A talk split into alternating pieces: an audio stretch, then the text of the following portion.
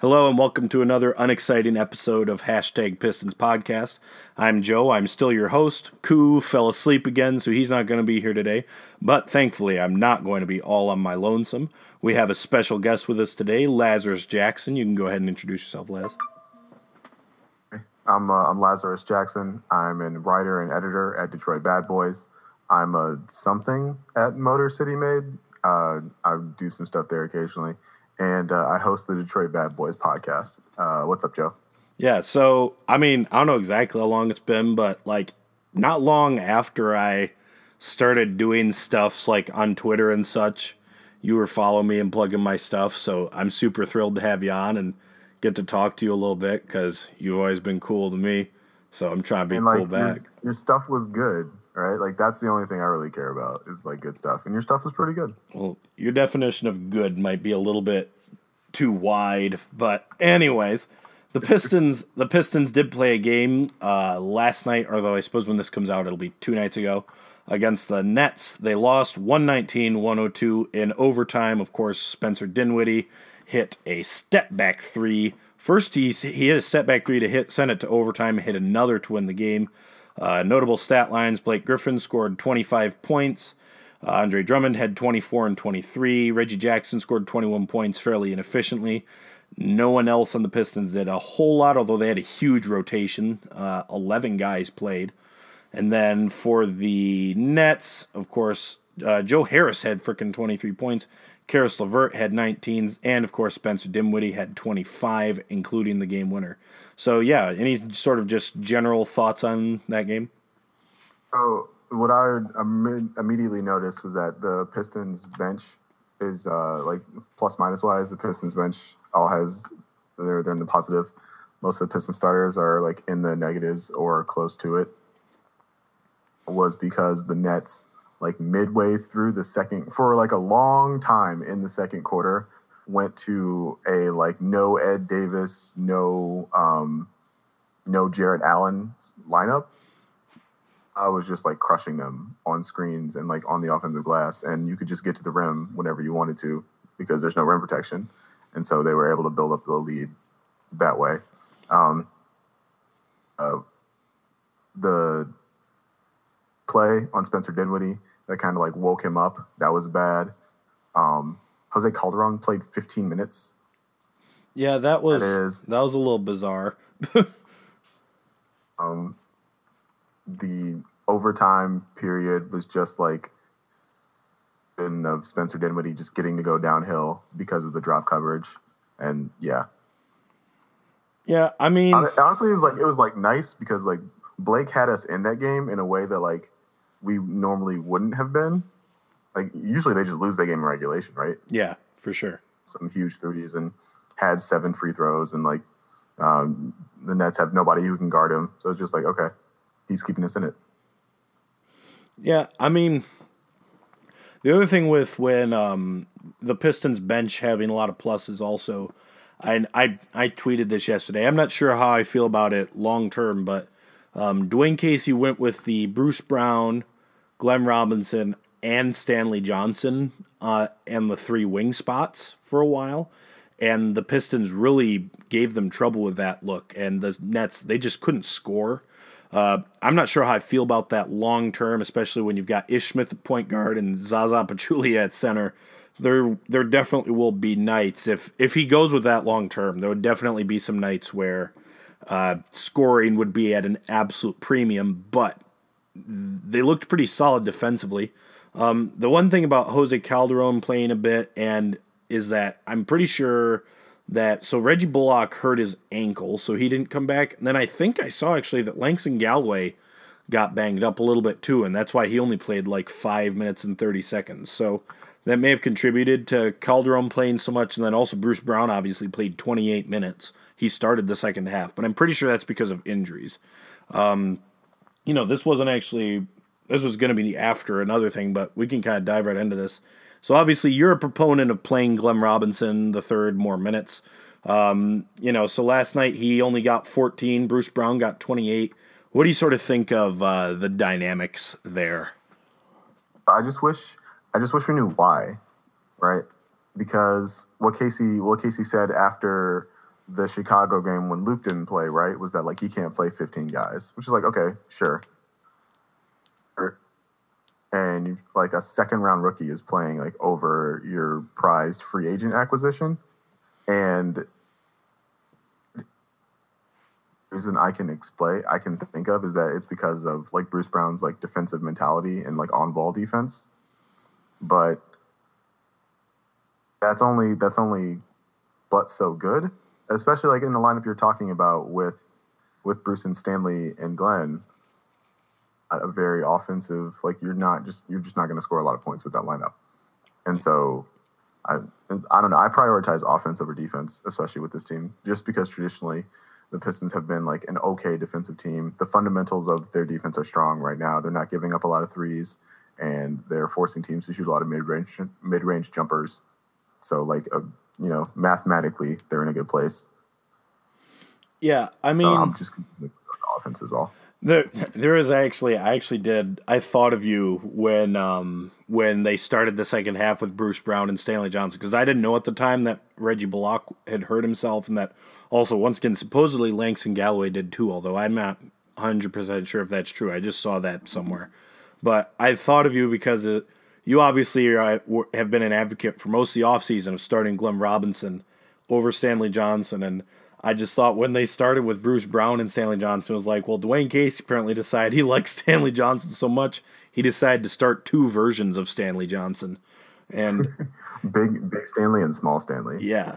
Right? And yeah. I mean, okay, uh, so.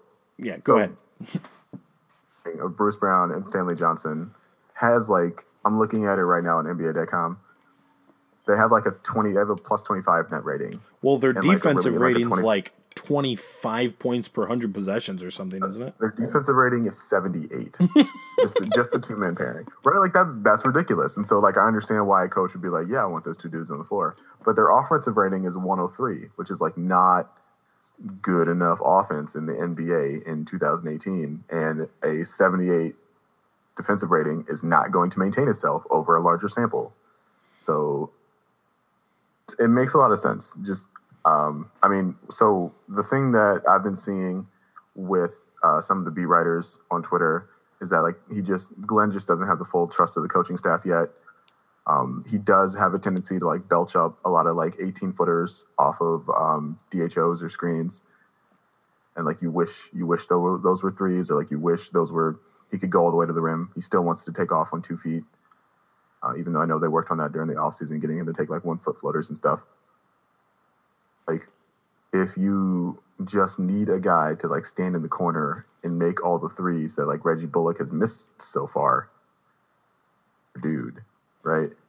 Yeah, I mean, well, first off, one thing, and I've talked about this before. Um, obviously, I've been, I mean, have talked about this a bunch. I was not a fan of hiring Dwane Casey. And one of my criticisms before they even hired him is that it's like, okay, so one of the things people complained about with Stan Van Gundy so much is that he put too much emphasis on the defensive end and didn't put enough emphasis on the offensive end at times. And Dwane Casey is the same way. Uh, once again, he goes about his business as a coach very differently. He's not nearly as grumpy and miserable as Stan Van Gundy is, but a lot of his coaching philosophies are very, very similar to Stan Van Gundy. And so and that's the reason why it's like when you talked about Glenn Robinson maybe starting, I was like, there's no way. And it's not even necessarily, no, I do like Stanley. I, I'm mostly in favor of Stanley continuing to start for at least a while. But it's like, there's no way because Stanley Johnson is pretty clearly their best defender. And there's no way that Dwane Casey's not going to start him. And it doesn't shock me because I didn't think Bruce Brown would be this good right out the gate on the defensive end, but no one thought he would be this yeah. good. So well, I don't blame you. I mean, well, for what it's worth, just because he went to Miami at the same time he was there, Sham Sham talked up Bruce Brown a whole bunch, but I mean, I I thought he was even, maybe even in like summer league though he looked like a supremely limited offensive player. Well, yeah, and right? for what it's worth, he still does. He's kind of gotten some trash buckets so far, which that's not a that's a tough living to make in the NBA. But I mean, and just in summer league, he did look like you could see that this dude could defend. Like I'm one of the first things I said about him is like that dude sits on the floor on defense. You know, that's kind of the the terminology that coaches use is, you know, sit down, sit down. he does that, and I just normally rookies are not good defenders, even ones that are 23. He's 23, I think. Even older rookies, almost no matter what, they're terrible defensively when they come into the NBA just because there's too much adjusting, there's too much stuff you have to grasp. And he's been awesome defensively. He still fouls more than he should, which is a rookie thing, but he really has been awesome defensively. And he's managed to find ways to sort of find some points on offense, but I do not have a lot of faith in him being worth anything on that end, quite frankly, long term, because once guys sort of once opponents sort of are aware of the fact that you're you like to sort of just sneak your way into open space and grab offensive rebounds or cuts and that sort of thing. Once they're sort of aware of that, it gets much harder to do. Like, just an example, if you remember back when Reggie Bullock first started getting minutes, he was getting buckets off of cuts left and right because people just weren't ready for it. And then once teams sort of become aware that that's what you like to do, it gets much harder to do it successfully. But so simply put, if I had known Bruce Brown was going to be this ready defensively, even with how much I think he's very much so not ready offensively, I would have figured that he would get playing time this season because Dwane Casey he loves guys who de- who can defend. He's the one who um, famously said this was a few years ago now, but someone asked him, you know, what position does a guy play, and he said you can the position you can play is the positions you can defend. And that's really the best way to put it with him. And I think that's one of the reasons why Langston Galloway was playing over Luke Kennard the first few games of the season is probably because he just didn't trust Luke Kennard's defense. I think that's what we're seeing with Glenn Robinson. And I mean, you know, Bruce Brown has been pretty decent out the get go, but I definitely agree with you that long term, I feel like you've definitely got to be playing Robinson more uh, especially because of the fact that other than Stanley Johnson, you have no other like big wings at all, and there's and, like Stanley Johnson is also like functionally your backup four right now. Yeah, so it's just and you know as you've pointed out a billion times, Stanley Johnson can't shoot. So Glenn Robinson is essentially the only guy in your roster who is a quote unquote two way big wing player. And he just he is. He's the only guy you've got for that. So even though I think Stanley's defensive contributions are really important to having him in the starting lineup just because there's way too many really high level wing players in this league that and we've seen this, you know, before last year, we saw this several years the two years before this, um, with the Pistons, that they just did not have that high level defender on the wings. And so when they'd run into a guy who was too big for Kentavious Caldwell Pope to guard, they just get killed by them almost every time.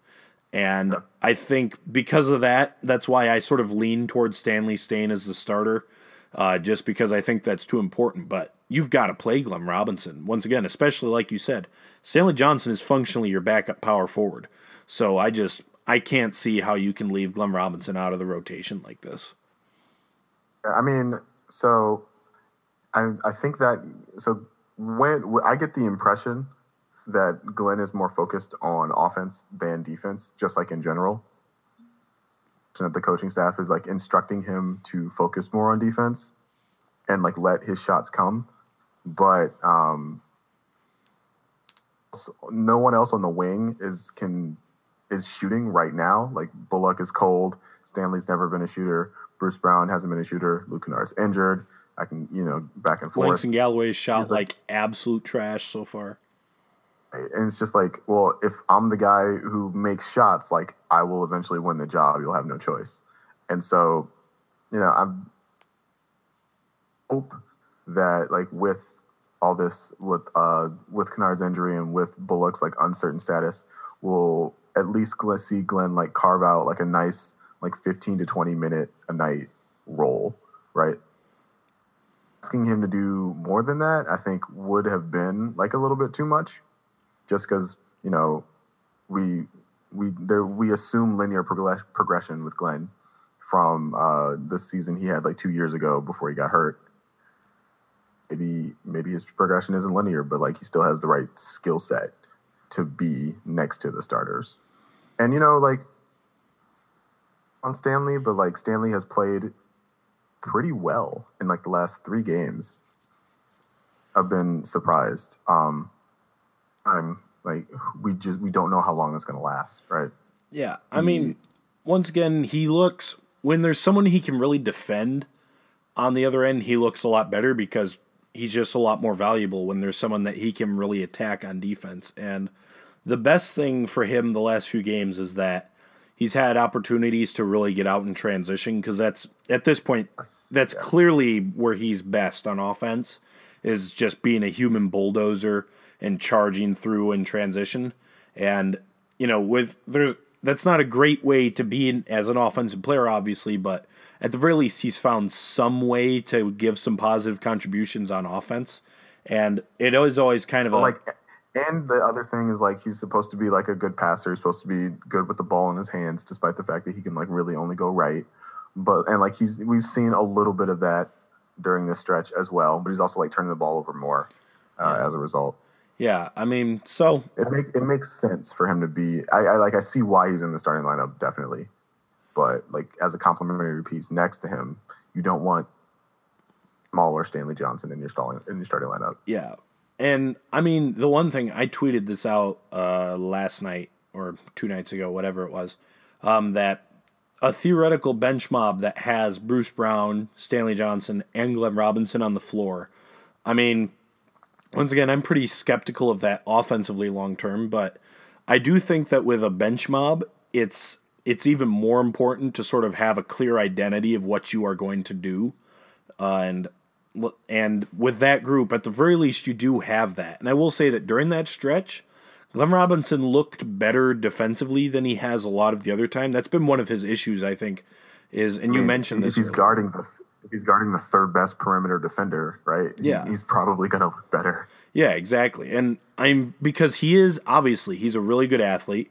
He's long. He's pretty fast. He's got good side to side quickness. Like he's not a total bum. Obviously, just he just doesn't quite have whether it's sort of focus or whether he's not quite strong enough. Whatever. He's probably not even probably. I'd say it's fair to just say he's not like your sort of like classic big wing defender. But like you said, if he's on if he's on the opposing team's third best perimeter player, then he's not getting taken off the dribble all the time. And because he's long and he's fast and he's athletic, he's able to be a really good sort of complementary defensive player. He can rotate over and he can contest the rim decently for a wing player because he can jump so high. He can contest shots at the three point line, et cetera, et cetera. So, with that group, at the very least, you know that they're going to go out and they're just like, we're just going to defend and be long and athletic, basically and it's a different vibe. But this is one of the things that I liked about. Um, this was obviously towards the end of last season, but um, the bench mob that had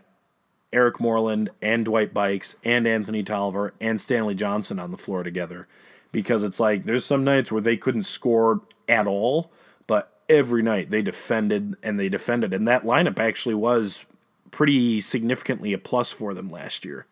And so if you sort of make that same theory, I could see that bench crew working out.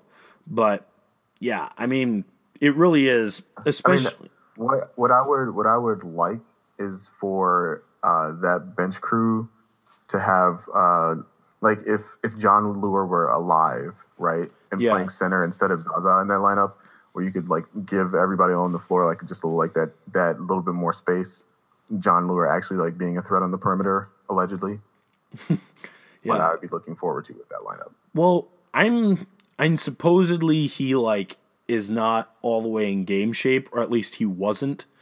Uh, there's been some I mean, since the season started, there hasn't been a lot of talk on that mark on that, you know, on him with that. So it's not abundantly clear if they're still just like, nah, he's just not in game shape or giving him some more time. Or if Dwane Casey's just decided, no, we're gonna play Zaza. But I certainly hope that if Jon Leuer is like ready to go, I hope that he will play because one of the big things with him, and one of the things I liked about him when they signed him initially, even, is that he's a really, really nice fit with Ish Smith because they both love to get out and run in transition. And so, yeah, like you said, if you put him at center instead of Zaza, I'm Zaza does some stuff. Zaza's screens are obviously phenomenal. Uh, that does help your offense, but Leuer, even if he's not hitting threes, like he can shoot out to the mid range. He was still an effective mid range shooter the last time he played. And he's not going to be certainly not much worse than Zaza defensively. He's not strong, obviously, but he's not going to be so freaking slow. And so, yeah, I really think if Leuer can play, he should be playing. But I do like that lineup better because one thing that Jon Leuer brings you, especially off the bench, is that he's kind of a sneaky good, um, a sneaky good uh, matchup problem, where he's quick enough and sort of skilled enough with the ball that against slow centers, he's able to dribble around them. And if he gets switched onto smaller guys, he's comfortable backing them down, just shooting over them. And so, especially if you're coming off the bench, that's something that you can do quite a bit. So, if you go with that bench unit, just having another guy who's a legitimate that, you know, all you really need from in a bench crew are you need to find like six or seven possessions a night where you can get a decent look, you know? And particularly how that bench crew should theoretically defend. That's really all you need. So, having a guy who can have just, even if it's just two possessions a night, but just go get a bucket for you on two plays. Uh, I think that would be really valuable. So, yeah. I don't disagree. And um, yeah, so that's probably about that's probably about all we really need to say about that. Um, one other big thing that we want to touch on is not even touch on. We want to go. We want to go all the way in. We want to go deep. Is the combination of Ish Smith and Reggie Jackson, which has been heavily, heavily used by Dwane Casey in the early going. Um, you could start off just sort of general thoughts on that. So I just, so I'm having trouble envisioning why, uh, not why Dwane Casey is utilizing it, but like why it's so good, right? Like my issue personally with Ish has always been that he was never a good enough three point shooter for uh, for the team, and so when he was forced to play extended minutes, uh, he kind of gummed up the offense because having a point guard who can't shoot is kind of like death in, in today's NBA. But he can shoot now, or at least like teams don't haven't figured out that he's like willing to shoot, and so he's getting way more open looks than he will be getting in two two and a half months when teams are like, oh, he's shooting thirty seven percent or whatever from three. Um, so like,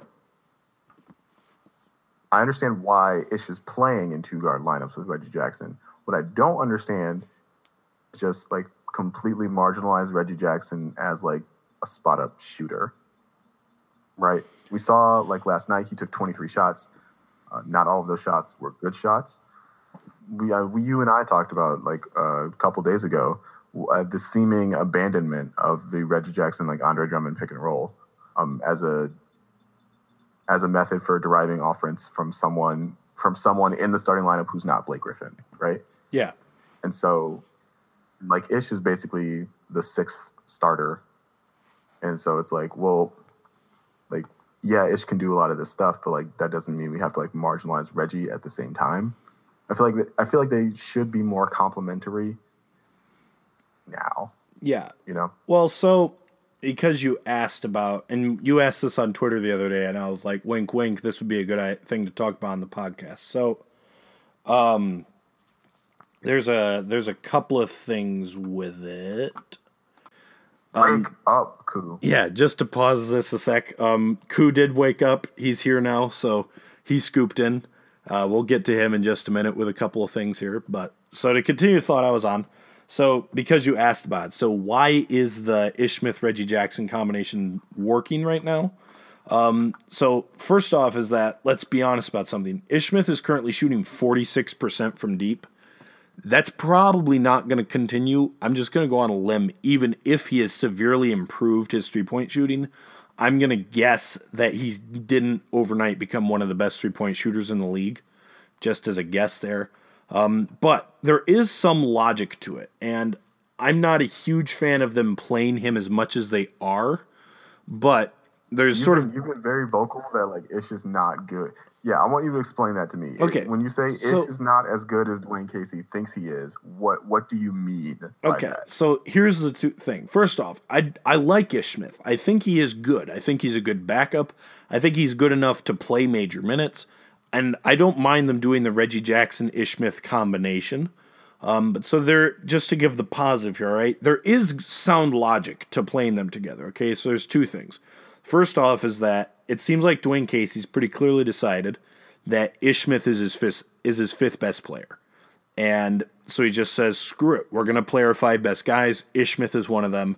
and that's what we're going to do. And that's actually something I'm in favor of. I think that uh, I actually have a long-standing theory that you know everyone focuses so much on oh the NBA is going small, the NBA is going small, and they talk about Golden State's um, death lineup with that. When in reality, I don't think that's actually necessarily what it is. It's just teams are smart enough now to realize we don't necessarily need to have these positions. You just need to get your five best guys on the floor. And so for the Warriors that year, their five best guys included not having a traditional center. And that's really what the key was. Like, if they had Andre Drummond instead of Andre Iguodala, guess what? Their death lineup would have had a center on it. Um, so that's one thing, and I like that. That's a good idea. Um, you know, so I'm all for that. And then the second thing is that the Pistons in previous years have had at times a fatal lack of, you know, sort of shot creation and ball handling on the floor. That's one of the reasons why they collapsed so badly without Reggie Jackson the last couple years is that they just do not have enough guys on the floor who can go get buckets, who can create looks for other guys, whatever. And there's an extent to which playing Reggie Jackson and Ish Smith so much together is the sort of idea of just hold your nose and get as much ball handling on the floor as you can and ignore everything else because you need more ball handling. So I just wanted to say that up front. There is logic to it. Um, so there's two main things that I think which uh, with uh, Dwane Casey thinks that Ish Smith is better than he is. First off, is that I think there's an extent to which Dwane Casey is just like, well, this worked with Fred VanVleet and Kyle Lowry, so why won't it work with Reggie Jackson and Ish Smith? When obviously Reggie Jackson and Ish Smith are not Kyle Lowry and Fred VanVleet. Honestly, you could probably make an argument that Kyle Lowry and Fred VanVleet are better than both of, you know, the Fred VanVleet may be better than both Reggie Jackson and Ish Smith. And so that's one thing. But the thing is, so like you brought up, when they do that lineup, it's almost always ends up with Ish Smith playing point guard and Reggie Jackson just straight up playing the two guard and just becoming basically totally an off ball player. And I think that's a that's incredibly dumb. That's a terrible idea because first off, I think Reggie Jackson is a better ball handler than Ish Smith, but also I mean, he shot better so far this year. But Reggie Jackson is not some knockdown three point shooter. And obviously, when you have those two on the floor, you're certainly not improving your defense either. And so it's kind of like, you know, I just I think that that's not good. And the biggest way to see the damage that taking the ball out of Reggie Jackson's hands has had is to look at Andre Drummond's efficiency numbers. And because without Reggie Jackson, Andre Drummond's abilities plummet significantly, especially with Ish Smith, because Ish Smith is so short that so it's kind of like, you know, there's people who they think all they think about with point guards, I think Dwane Casey's kind of like this because I've heard him talk about it before. Is and we all know the certain fans that think like this, where all they think about with point guards are pass first versus score first. And clearly, Ish Smith is a pass first guy. Reggie Jackson is a score first guy. And so they think that, and so they think I'd rather have Ish Smith because I need we need that pass first point guard. And the reality is, though, Reggie Jackson is a better facilitator than Ish Smith is because Ish Smith is so small and he's not particularly daring with his passes. And it works out because he doesn't turn the ball over very often, which has always been, you know, even when the Pistons signed him, that was his best attribute is that he does not turn the ball over very much but he just he does not hit a lot of passes to guys, like really tough passes. He's particularly bad at throwing lobs to roll men, which really hurts Andre Drummond, of course. And I think that taking the ball of Reggie, Reggie Jackson's hands and putting it in Ish Smith's hands more is not only hurting your offense just because Reggie Jackson is better than Ish Smith, but because you're now making Andre Drummond way less effective. Now he's doing post ups more. He's not just rolling to the rim and dunking on guys. Um, I think one of the best ways to view this actually is so down down to Buck made a compilation of all of Andre Drummond's dunks from last year, and if you oh, watch yeah. that, I know, I know, exactly what you're about to say. Like there's a huge chunk yeah, of time just, between. Yeah, just watch how many times it's from Reggie Jackson and how many times it's from Ish Smith. And not that Ish Smith never threw lobs, but I probably should double check this. I would guess Ish Smith probably played more minutes with Andre Drummond than Reggie Jackson did last year, wouldn't he have? I should double check uh, this actually. Yeah, that, that I mean that would not surprise me. They certainly no. would be pretty close to even.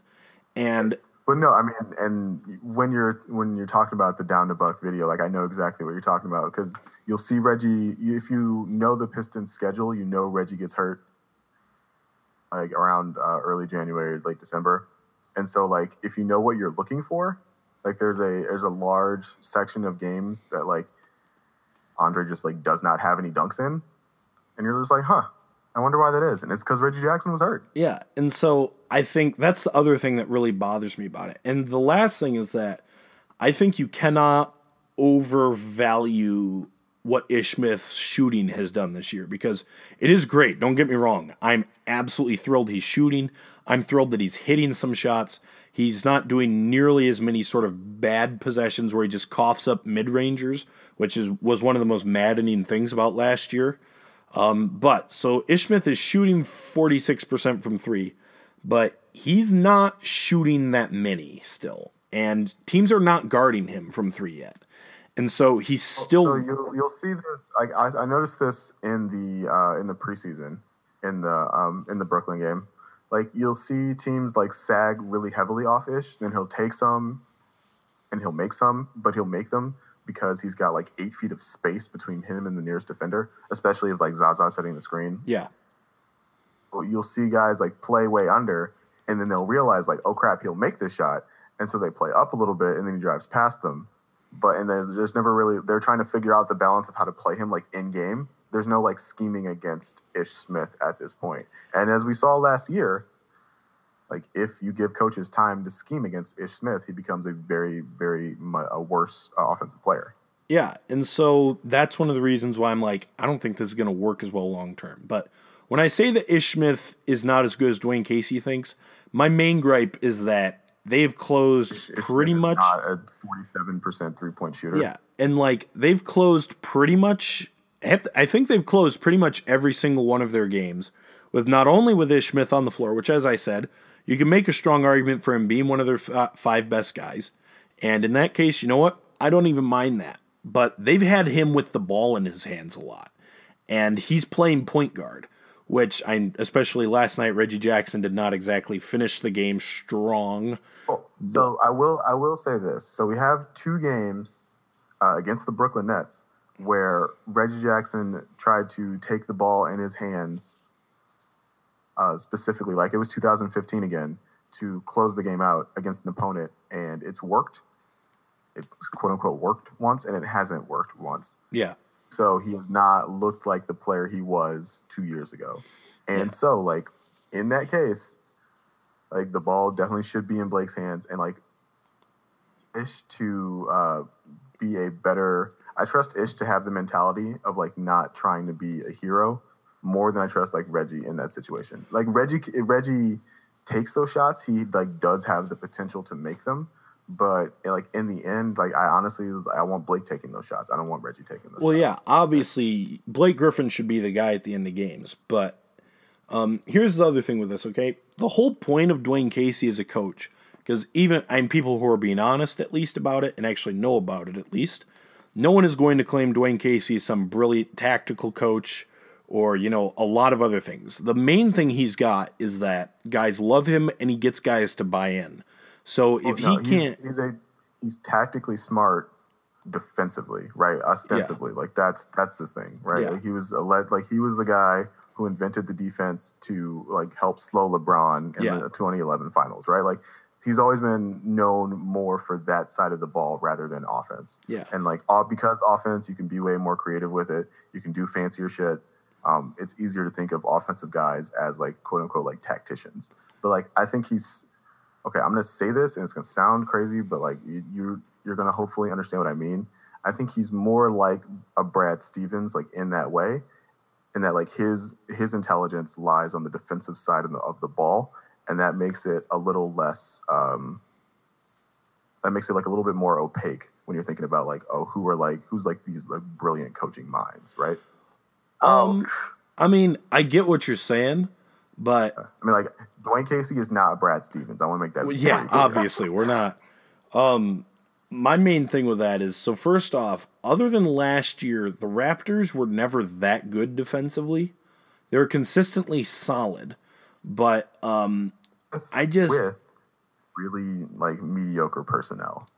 I mean, DeMar not, DeRozan. not great, but okay. Here's the thing. All right, the Pistons have been in like right around tenth in defensive efficiency every year. Stan Van Gundy was there, and it's not like they've had killer defensive personnel either. So it's just. I don't know. He he's he's definitely he's not a bum defense. Okay, he's not a bum coach. I, there's some people who've gotten that idea from me saying that you know I wasn't a huge fan of the hire. That I think he's some bum coach. Obviously, he's not that. Um, I just they're for a guy who's supposed to be before I call a guy some really really high intelligence tactical guy on defense. I would like to see more seasons where the de- his team's defense is like really good because and like you said, it's not like he had awesome personnel in Toronto, but it's not like he's had terrible personnel. In the last two years, you've got Serge Ibaka, Kyle Lowry defends too. How did Stan Van Gundy invent like a top 10 defense in Detroit, right? It was never turn the ball over, never foul, the best offensive rebounder in the world to prevent like any semblance of transition offense, Yep. right? Dwane Casey had none of those things. Stanley Johnson, he, he didn't have the rebounding prowess of like an Andre Drummond. He didn't he didn't have um, like a a shutdown wing uh, he didn't have a, a pretty good big man defender until Ibaka got there, and then Ibaka, promptly got old. But I'm saying like Dwane Casey like still managed to a half defensive team without any of the things that you would think would make a team like good at defense. Yeah. And so like I would I would like to give him credit for that. well. Okay, I get what you're saying, and I do agree with it to an extent. Just I'm not sure that I would say that he's like a really high level defensive mind. Um, but regardless of all that, okay, one of if not the one of the main things of Dwane Casey is that he's a guy who his players love and he gets guys to buy in. So if he can't get Reggie Jackson to convince him that you know you know, we want you to have the ball in, at the end of games, but Blake is the guy, then I mean, that's kind of what he's got to be able to do. And also, here's the other thing, I guess. If you can't convince him to do that, then I don't know why you're playing Reggie Jackson at the end of games because he's not making you better Oh. defensively. And It's definitely true. So it's it's hard to base an offense in crunch time around Reggie Jackson and Blake Griffin because the obvious thing you would want to do is put those two guys in a pick and roll. And Blake just like does not operate as a pick and roll dive man uh, with any alacrity anymore. Like he just doesn't. His his game now is finding mismatches, like beating bullying guys in from like 18 feet and in, and making passes when they send uh, double teams at him. Like that's his game now. yeah, And so is like as a pick and roll distributor and scorer. And so like those two guys' games fundamentally don't fit with one another. So you have to sublimate the guy who's worse. And so it's, it's Reggie Jackson. And so like that's where we are right now with with Blake and Reggie, which is why I would like to see more non-Blake uh, but Reggie and Andre lineups. I would like them to try and like recreate the the spark of 2015 in in some places for like you know a three minute span. Like that would that would be a good place to put a Bruce Brown, Glenn Robinson the third Stanley Johnson like wing trio, right? yeah, Like you just run you run pick and rolls with Reggie Jackson, Andre Drummond. That's your offense, and on defense, you just use Bruce Brown and Stanley Johnson to shut down everything, and Andre grabs the rebounds, right? Like Yeah. that like that lineup has an identity, and it's something you can build upon. That is not dependent on Blake Griffin being on the court. Yeah, and I'm for what it's worth on that degree, I'm all the way with you. And early in the season, one of the more confusing things to me is that Dwane Casey seems to want to play Reggie Jackson and Blake Griffin together as much as possible. They have not spent. I don't have. I don't have the numbers in front of me, but they have not spent a ton of time without without each other on the floor. There's been a few games where they've like come off and come back on at the same time, which if there were two guys on this roster you'd want to stagger, it seems like it would be them, which that's just kind of confusing. Um yeah, here's I guess here's another one of my gripes, which I suppose is not even necessarily a Ish Smith Reggie Jackson one, is that I feel like if you if the Pistons had a more creative offensive coach, you wouldn't just be like, well, Ish- Reggie Jackson and Blake Griffin, you don't really fit great together because you don't want to run a pick and roll with them together. So yeah, is that there are definitely ways to make use of those two guys on the floor at the same time, and the Pistons they just don't have anything in place to really do so. And yeah, so one thing though, is like Koo has been here for a while now, and he said basically nothing. So Koo, do you have anything you want to say? What do you think about Ish Smith and Reggie Jackson playing together? I mean, I'm just I'm just listening to y'all right now. Um, you know, me and you have talked about this a lot on on uh, quite a few podcasts now already. But I, like you said, I see the logic for it offensively, trying to have playmakers out there as many as you can, since the Pistons haven't had very many of those throughout the years before Blake got here. But something that's like personally like getting on my nerves is that when like when Joe's Joe's gonna take credit for this because he told me before the season that Dwane Casey isn't very good in game adjustments kind of person. But like when there's like two big guards in the other team, you got Ish Smith out there with Reggie Jackson, and the team is just like taking advantage of both of them not being very good on defense, along with Ish Smith. Like this last game against Brooklyn, we had Ish Smith guarding Dinwiddie. So like a large stretch of the fourth quarter, and Dinwiddie was just ripping us to shreds. And it made zero sense to me why Stanley Johnson wasn't out there guarding Dinwiddie or just like someone else. There's no reason why it should be such a long stretch where Ish Smith is guarding a six what what is he six seven six eight He's Dinwiddie? six six. Like there's just no reason, and it, like it showed because Dinwiddie started to like really mess us up throughout the whole fourth quarter and overtime. So like that's where it's like really starting to make me mad because defensively teams are just like taking advantage of it. Brad Stevens was doing it too, just getting Ish Smith switched on like the bigger guys and just taking advantage of it. But like I like I agree with you, Joe. I see the logic for it on offense. I, it really relies upon, in my opinion, Ish Smith being able to continue to shoot as well as he is. Because right now, Reggie Jackson's shooting 33% on seven attempts a game from three. So it really relies upon Ish Smith being able to continue to shoot the way he is from long distance. And I just don't see that happening. But I see the logic for it offensively. I, I think that the lineup can be used. I believe we talked about this with Tyler, but I think the lineup can be used like in short spurts and like at certain moments in the game. Like I, I'm not saying the lineup's just trash. I never would like to see it, but there's definitely situations where you would like to see it, and situations where you definitely would not like to see it. And I think one of those situations is definitely when a six eight point guard is dominating. your set, six foot, lucky lucky to be named six feet by the by the NBA. More like five ten point guard, and he's just getting destroyed all fourth quarter. And you're just like, nope, nope. We're gonna keep rocking this out there. We're just gonna let him keep doing this because at some point he's gonna get better at it. No, it's like no. Like at some point you have to be smart enough to say, eh, this may not be working out right now. I might have to switch this up a little bit. Well, I'm right there with you, Koo. Because like he was playing Ish, Reggie, and Langston together. oh yeah. Yeah. Oh my gosh, those was- lines have oh, been God, so bad. What are we doing? well, I yeah, mean, it was it was pretty bad. And just to kind of tack onto that, Koo, all right? This is part of once again, this is part of my gripe with the fact that they've been closing games with Jackson and Smith on the floor. Is that when you close games with those two, when you decide to play those two together over basically any of the other Pistons options at shooting guard, okay? You're making yourself worse defensively. Like that is just a fact. And I feel like especially because they just they do not have this sort of offensive creativity and this is something Dwane Casey's never had, which and I'm not a fan of that, but it's just that's not a even necessarily a complaint about Casey right now. It's just it is what it is. They have a very sort of caveman blunt force offensive style.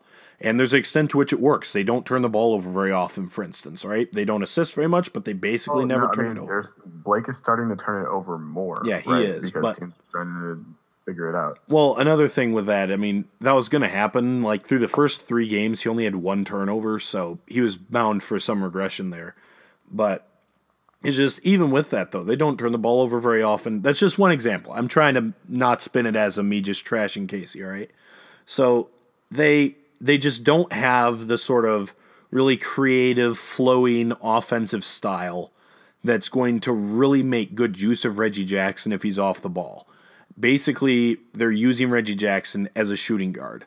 And essentially you've got then by playing him with Ish Smith, you've got Ish Smith plus a shooting guard who's not a very good three-point shooter and is a minus defensively. But occasionally he'll get the ball and will be able to take guys off the dribble. And I just I think that's not a good option. So I think closing with them together is not a good long term idea, especially when Ish Smith starts to miss more shots. And then I think Reggie Jackson is better than Ish Smith, so you should play him at the end of games over Ish. So yeah, and who would you in in the like long term future once Ish starts hitting like 33% of his threes like we you could reasonably expect him to do like what would you envision the, the closing lineup being then joe? Or Koo i don't care. Uh, i'll go first. Koo you can go second. Um, all right. I would say so reggie jackson's your point guard reggie bullock is your shooting guard. Um, you've got blake and andre up front. That wing spot it would depend a little bit the third spot i guess. It would depend a little bit on um, a combination of first off, does Stanley Johnson start to show some semblance of better offensive play, and then also the matchup because there's certainly some matchups where you're going to want Stanley Johnson on the floor at the end of games, just because you need his defense. And then, so Ainku, you've talked about this, and you and Hal have talked about on Twitter quite a bit about that. Uh-huh. Stanley Johnson has actually changed up his shooting mechanics a little bit. I actually took a clip of the last game because – there's one three he hit where it was like, okay, I admit this is different. So he's still only shooting like 28% from three right now, but it's early enough that, like, if he could hit even like 33 or 34% from three, it would start to swing towards me just saying, yeah, it should be Stanley Johnson. But that fifth spot is open to interpretation just because of the fact that they do not have the sort of offense that is really going to take full use of two ball handlers, especially down the stretch where they really go slower and such. I just hmm. I don't see the logic in playing both of them because you're making yourself worse defensively, and you're not really taking full advantage of having them both on the floor. Because one of the main advantages of having them both is that um, when you've got you've got essentially them when they're on the floor with Blake, you've got three guys who can all take the ball and push it immediately up the floor. So that's helped them get some transition points, which is good.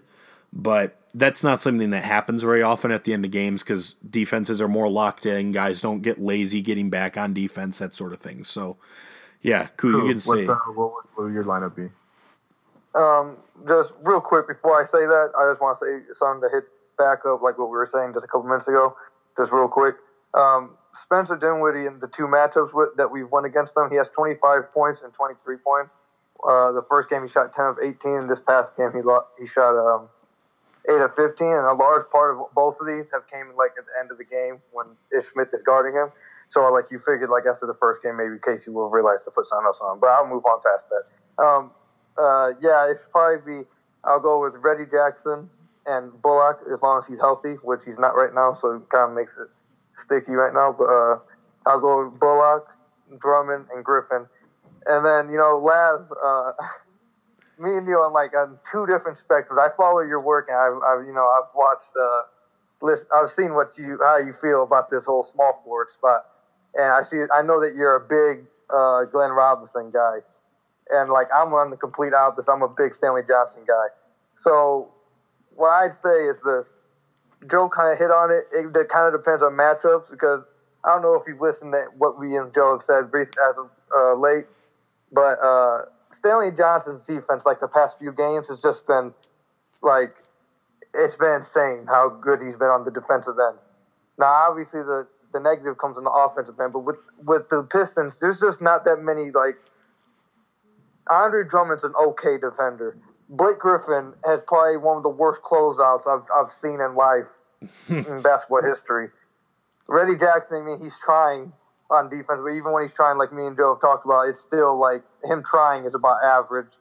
And then Bullock's okay, but he's a bit undersized for a wing player. So if you like have him out there, have those four out there with Glenn Robinson, you better hope there's like not someone on the other team that's like around like Stanley size or a bigger size that's like dominating, or someone even as as like the bodybuilder of Spencer Dinwiddie.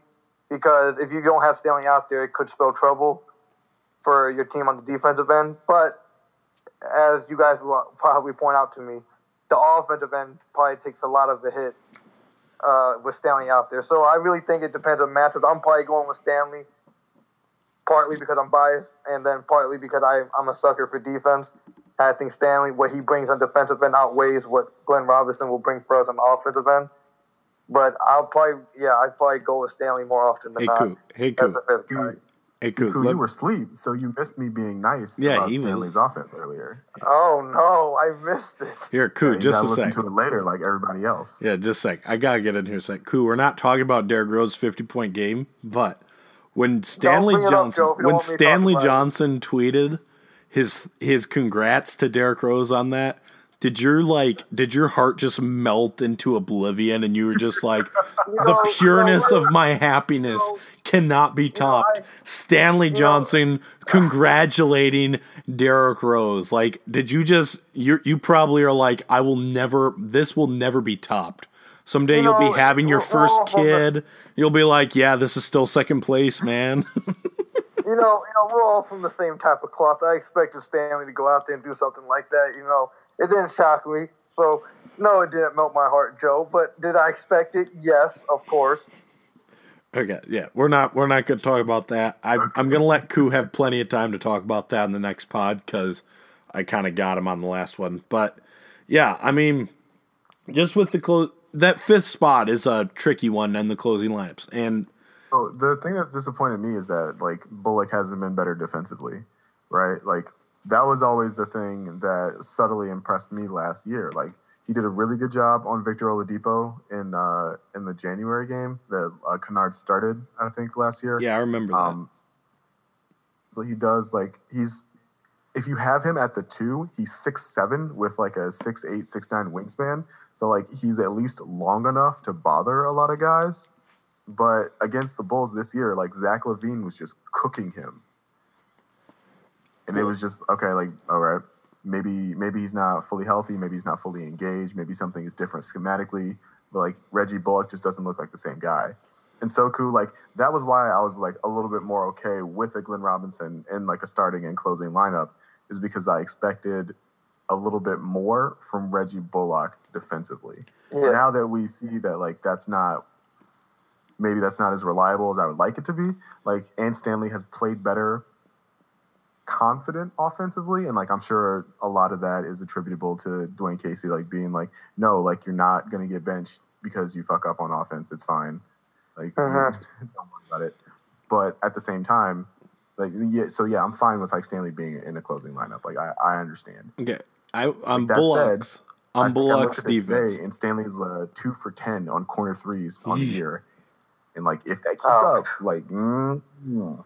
Well, on Bullock's defense, a sec. I got a crazy theory about this. Okay, I I don't know. think Here we go. I forget. yeah, let's hear it I forget what it's called, but there's a theory that guys have with catchers in baseball where the worse offensively a catcher is, the better his defensive reputation.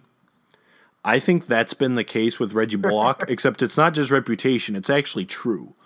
It seems like because when he first got to the Pistons, he was like much better defensively, but then the moment it seems like the moment he starts to get confidence on the offensive end, his effort on defense drops a little bit.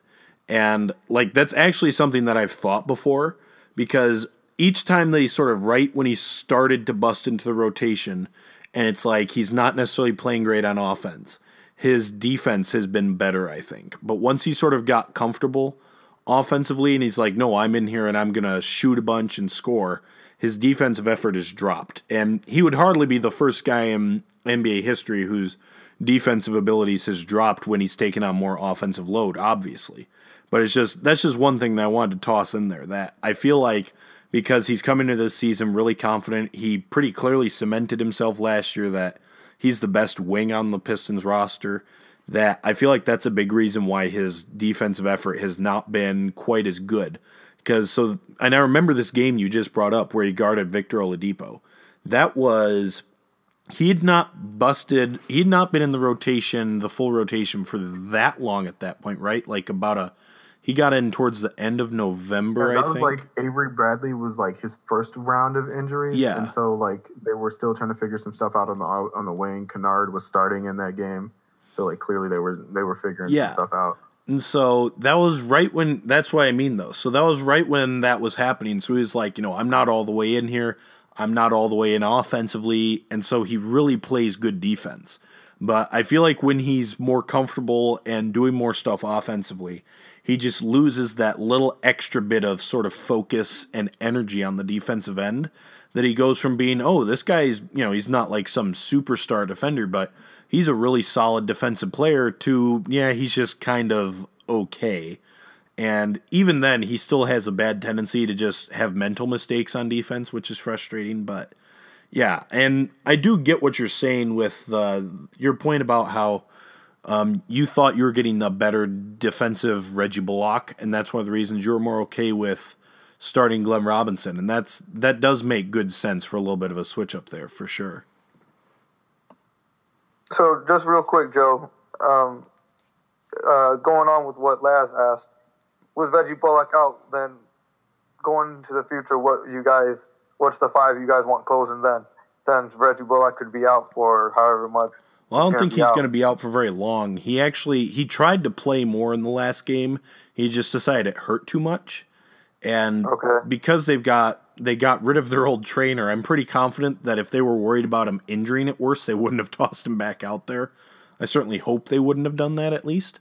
So I don't think he's going to be out very long. But if we're just going for the immediate future, at least, where him and also then Luke Kennard's also out, I feel like yeah. you've you've got to close with. Um, you kind of have maybe at this point it is so lopsided that you just close with Reggie Jackson and Ish Smith because you're in what I think at least your top two shooting guards are both out. So maybe at that point it actually is worth it to just play Reggie Bullock. But I mean that's that's definitely a tougher question because they're also missing Luke Kennard, and he's definitely the guy that I would want to put in there if Reggie Bullock's not going to play. And for what it's go ahead. see, Joe. I don't, I don't know if Laz has heard this. I wanted to tell Laz this. Laz, I'm actually was asking this guy. I kind of want to hear what you had to say about it because I, me and Joe just talked about this. I believe on the last pod. I actually have been like, I really want to see more of Stanley and, and Glenn Robinson on the wings. So like I believe that if you see both of them on the wings, it, it like brings more defensively to where you can like have more switchability across the court, and it helps the. And Glenn Robinson's pretty long and athletic, so I think that it helps the team. So I don't know if that would be the lineup that like would happen, but I think it would be interesting to see more of them. If Reggie Bullock would be out, I think seeing GR3 and Stanley on the wings together with a Reggie Jackson and uh, Blake Griffin, and Andre. I feel like that's like a lineup that I'd like to see. Would be interesting. So like the thing is with um, like with a closing lineup with Reggie and Ish, like those are two guys that Blake is comfortable like playing a two man game with, or Ish at least is a guy Blake is comfortable playing like a two man game with. Um, hasn't shown that level of familiarity with Stanley or Glenn. Like that's why he really likes Reggie Bullock, or that's why like really Reggie Bullock really popped in the second half of the year because like him and Blake just have really good chemistry on the wing. But um, that would be that would be tough. I just know, I feel like right now I'm leaning towards Reggie and Ish in the backcourt and like Stanley. Um, like if if you're going to lean in that direction, like uh, I can see cases, edge cases in which it would make sense to go like uh, Reggie Bruce Stanley. Like if yeah, that's even I was gonna say that by like eight or something with like two minutes to go, and you just need to like sit on the lead. Like that makes sense. But um, I'm not. I don't. Uh, to Stanley and Glenn like playing together, and I don't immediately love that. Um, immediately hate it either. So there's that. Didn't, didn't they? Uh, this this last game, not this last game. Uh, actually, yeah, this last game they had know, this, in the third quarter. They had, they had well, they had Bruce, Stanley, and Glenn all in the court at yeah, the same time, yeah. right? But like Stanley's playing the four in that situation. Yeah, so like things are a little bit and different. They did, and like they did start the second half with Bruce Brown essentially playing shooting guard next to Stanley Johnson. Then Blake Griffin was still at the power forward, obviously. Mm-hmm. See, that's the big thing with me is that you know I, I told Joe this the other day is that I'm probably more like Casey and Stan Van Gundy that I that I act like. I'm a sucker for defense, and when I see Ish Smith, like, like I just don't like seeing Ish Smith getting like tortured by other teams, like in late game situations by bigger guards. because they know we have two point guards out there, neither of them being very good defensively. So they just like take advantage of it, and it's like really it gets on my nerves. So like I understand like why he once again I like go ahead. Tough, right? Because like Boston has like four dudes that they can put on the court at the same time. So there's like even like in the best case scenario, there would be no place to hide Ish. So like that's pretty tough.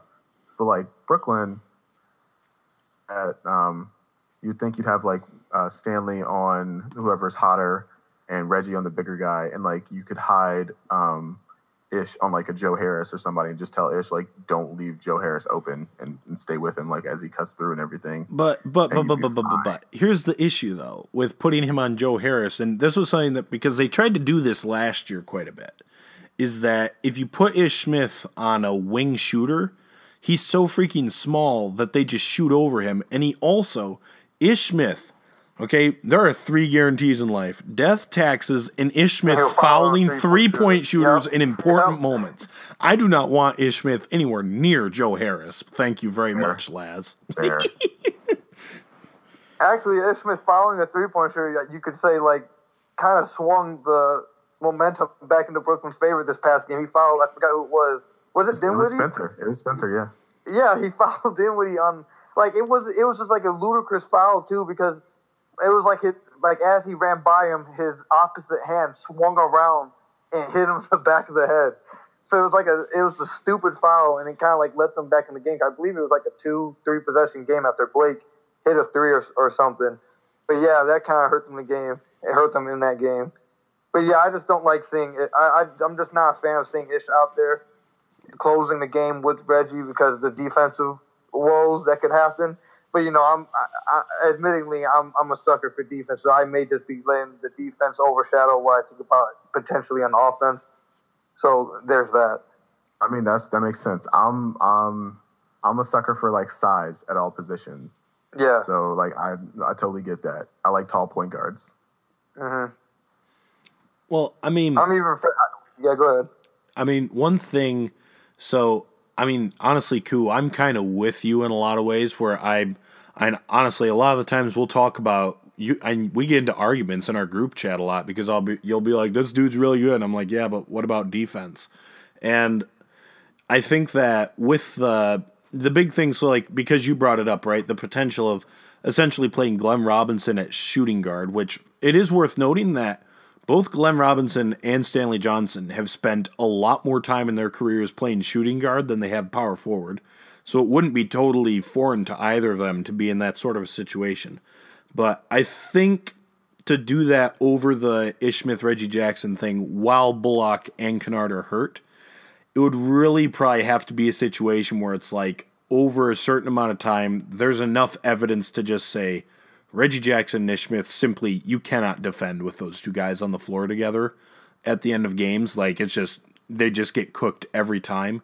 And then at that point you just say, you know, Glenn Robinson is not gonna get as cooked as Ish Smith and Reggie Jackson are. So you put him in for one of those guys. I do think that there is there's certainly a logic to that at least, I guess.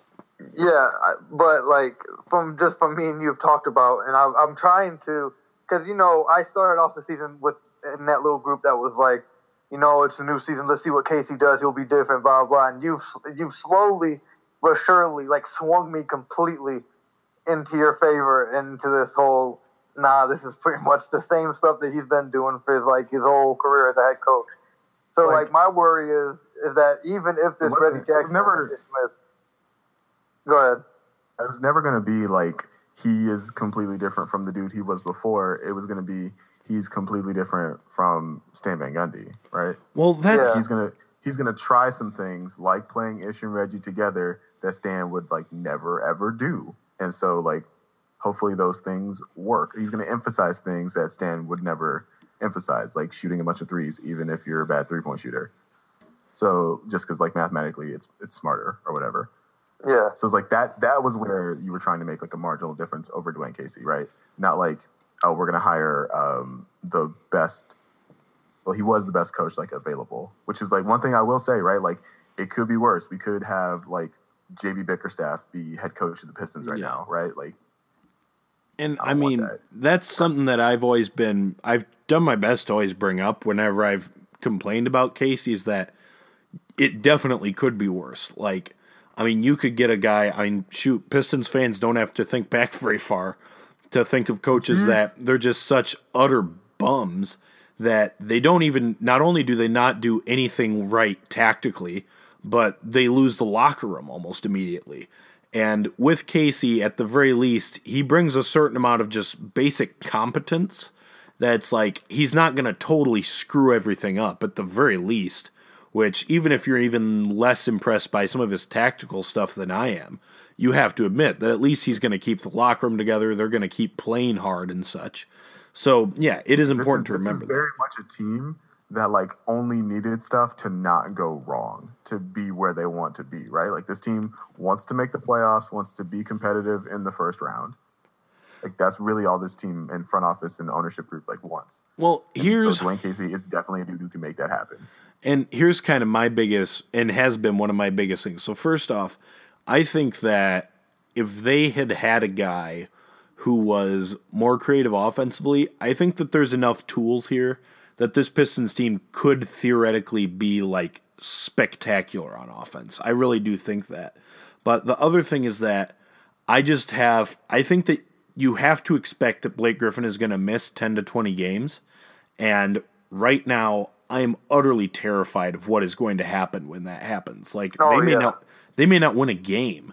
And when you're trying to, you know, you're trying to make the playoffs at the back end and be competitive in the first round, if Blake Griffin misses 15 games and you go 2 and 13, guess what? There go your playoff chances. And that's also one of the reasons why, you know, some of the beat writers in particular have sort of pushed back against people who are like, you know, they're not winning by enough, they're not doing this, they're not doing that. Is that's like you've got all your guys right now. all the wins you can Yeah, it's like you can't simply put you can't afford to just say, well, they're four and three, so they're above five hundred. Now, obviously, Boston's awesome, so I'm not like super bummed out. It was disappointing for them to get blown out by so much, and obviously, how the second Boston game ended was disappointing. But you know, obviously, I'm not stressed about the fact that they lost two games to Boston. Boston is awesome, but it's like you can't be coming back and losing to Brooklyn. You've got all your guys. You have to kill it in these situations. And so that's one of the things is that it's like if Blake Griffin gets hurt for any amount of time, I think they're going to be utterly cooked because they really don't have a whole lot of. They don't. There isn't a whole lot of offensive philosophy beyond, hey, Blake, go do something that works with much consistency. So, I've I've said this before, and I, I continue to say this, uh, and this will be like the last thing I say because it's late. The the I'm not worried about. I'm less worried about Blake missing time. I'm less worried about Reggie missing time. I'm worried about Blake and Reggie missing like the same seven games, right? yeah. like that that would be really disastrous for the Pistons because at that point they have like nothing to lean on offensively. I think if Blake got hurt, you could you could kind of revert some sets back to emphasizing the Andre Drummond Reggie Jackson pick and roll more and be in a better place. You'd have you'd have no reason to play uh, like Blake's post ups. You'd have every reason to just be like, all right, here's a lineup with Luke Kennard, Reggie Bullock, and Glenn Robinson III, and Reg surrounding Reggie Jackson, Andre Drummond. Just like shoot as many threes as possible. Let's go. Um, and if Blake misses time without Reggie, um, you would just do the things you're doing now with uh, a more capable spot up shooter and Ish Smith starting, right? Like that would be that would be acceptable. If there's no Blake and there's no Reggie, then it's like your entire offense is like Andre Drummond post ups and like dudes cutting around him while he holds the ball from 18 feet, and I like hold my breath. Like that is bad. I don't want that.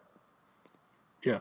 I'm that's fair. Um, real quick, Joe. Um, I'm actually I'm more in line with Joe, and like even I'm even to a worse extent. I think not only am I terrified for what the Pistons will look like without Blake, from what I've seen the first what is it seven games, I'm also terrified that the likelihood of him getting hurt has gone significantly significantly up after how much of a usage, how much he's being used already, how much of a load he's carrying. I'm, I'm, I'm extremely worried about the likelihood of him getting hurt if this continues. Hey, Definitely right to be. I am worried about the exact same thing, Koo. You're definitely right to be Okay. worried about that. here's here's the thing I'll close with because you brought it up, right? With Dwane Casey. So you kind of said there's going to be marginal things that are going to make the Pistons better, okay? So right now the Pistons are ranked 18th in the NBA in three point attempts. What do you think they ranked last year? Uh, twenty second. 16th. And then Okay, well, no. So the so like the the fifteenth place team last year. well, yeah, they're taking more threes than they were last Everyone year. in the league shooting more threes. So basically, though, and then here's another thing, okay? Because in particular, Well, no, Joe. Like numerically, how many more shoot threes a game are they shooting? Like over three? last year. That's a that's a decent chunk. Yeah, it is. So basically, I'm saying that you can make an argument that they would have taken more this year, anyways. But here's the bigger thing, okay? Because um, you and in particular, Vince kind of went at me about this with the three point attempts by opponents, okay? The Pistons last year, where'd it go? It's right here. Last year, I don't remember where it went. Sorry, never mind. I lost it. Whatever. That's what we'll finish on, though, I guess. So, any last thoughts from you, Laz? You said you were done, but any last things you want to say? Uh, you know, I host the Detroit Bad Boys podcast. You can find it on iTunes, Stitcher, uh, Art19, uh, Blog Talk Radio, anywhere where you uh, download and listen to podcasts. Uh, I do that with my co-host Ben Gulker. You should follow us both on Twitter uh, at Laz Chance. That's at L A Z C H A N C E. Uh, thanks for having me on, Joe. This was Yeah. a fun conversation. Yeah. and uh, thanks for thanks for deigning to wake up, Koo. Yeah, yeah, of course, of course. Yeah. Thanks for coming on, Laz. We really appreciate it. And uh, we'll obviously, we'll probably be back tomorrow and just gird your loins for a Koo talking about Derrick Rose for a little bit. So 50 piece. stay beautiful, everybody, and go Pistons.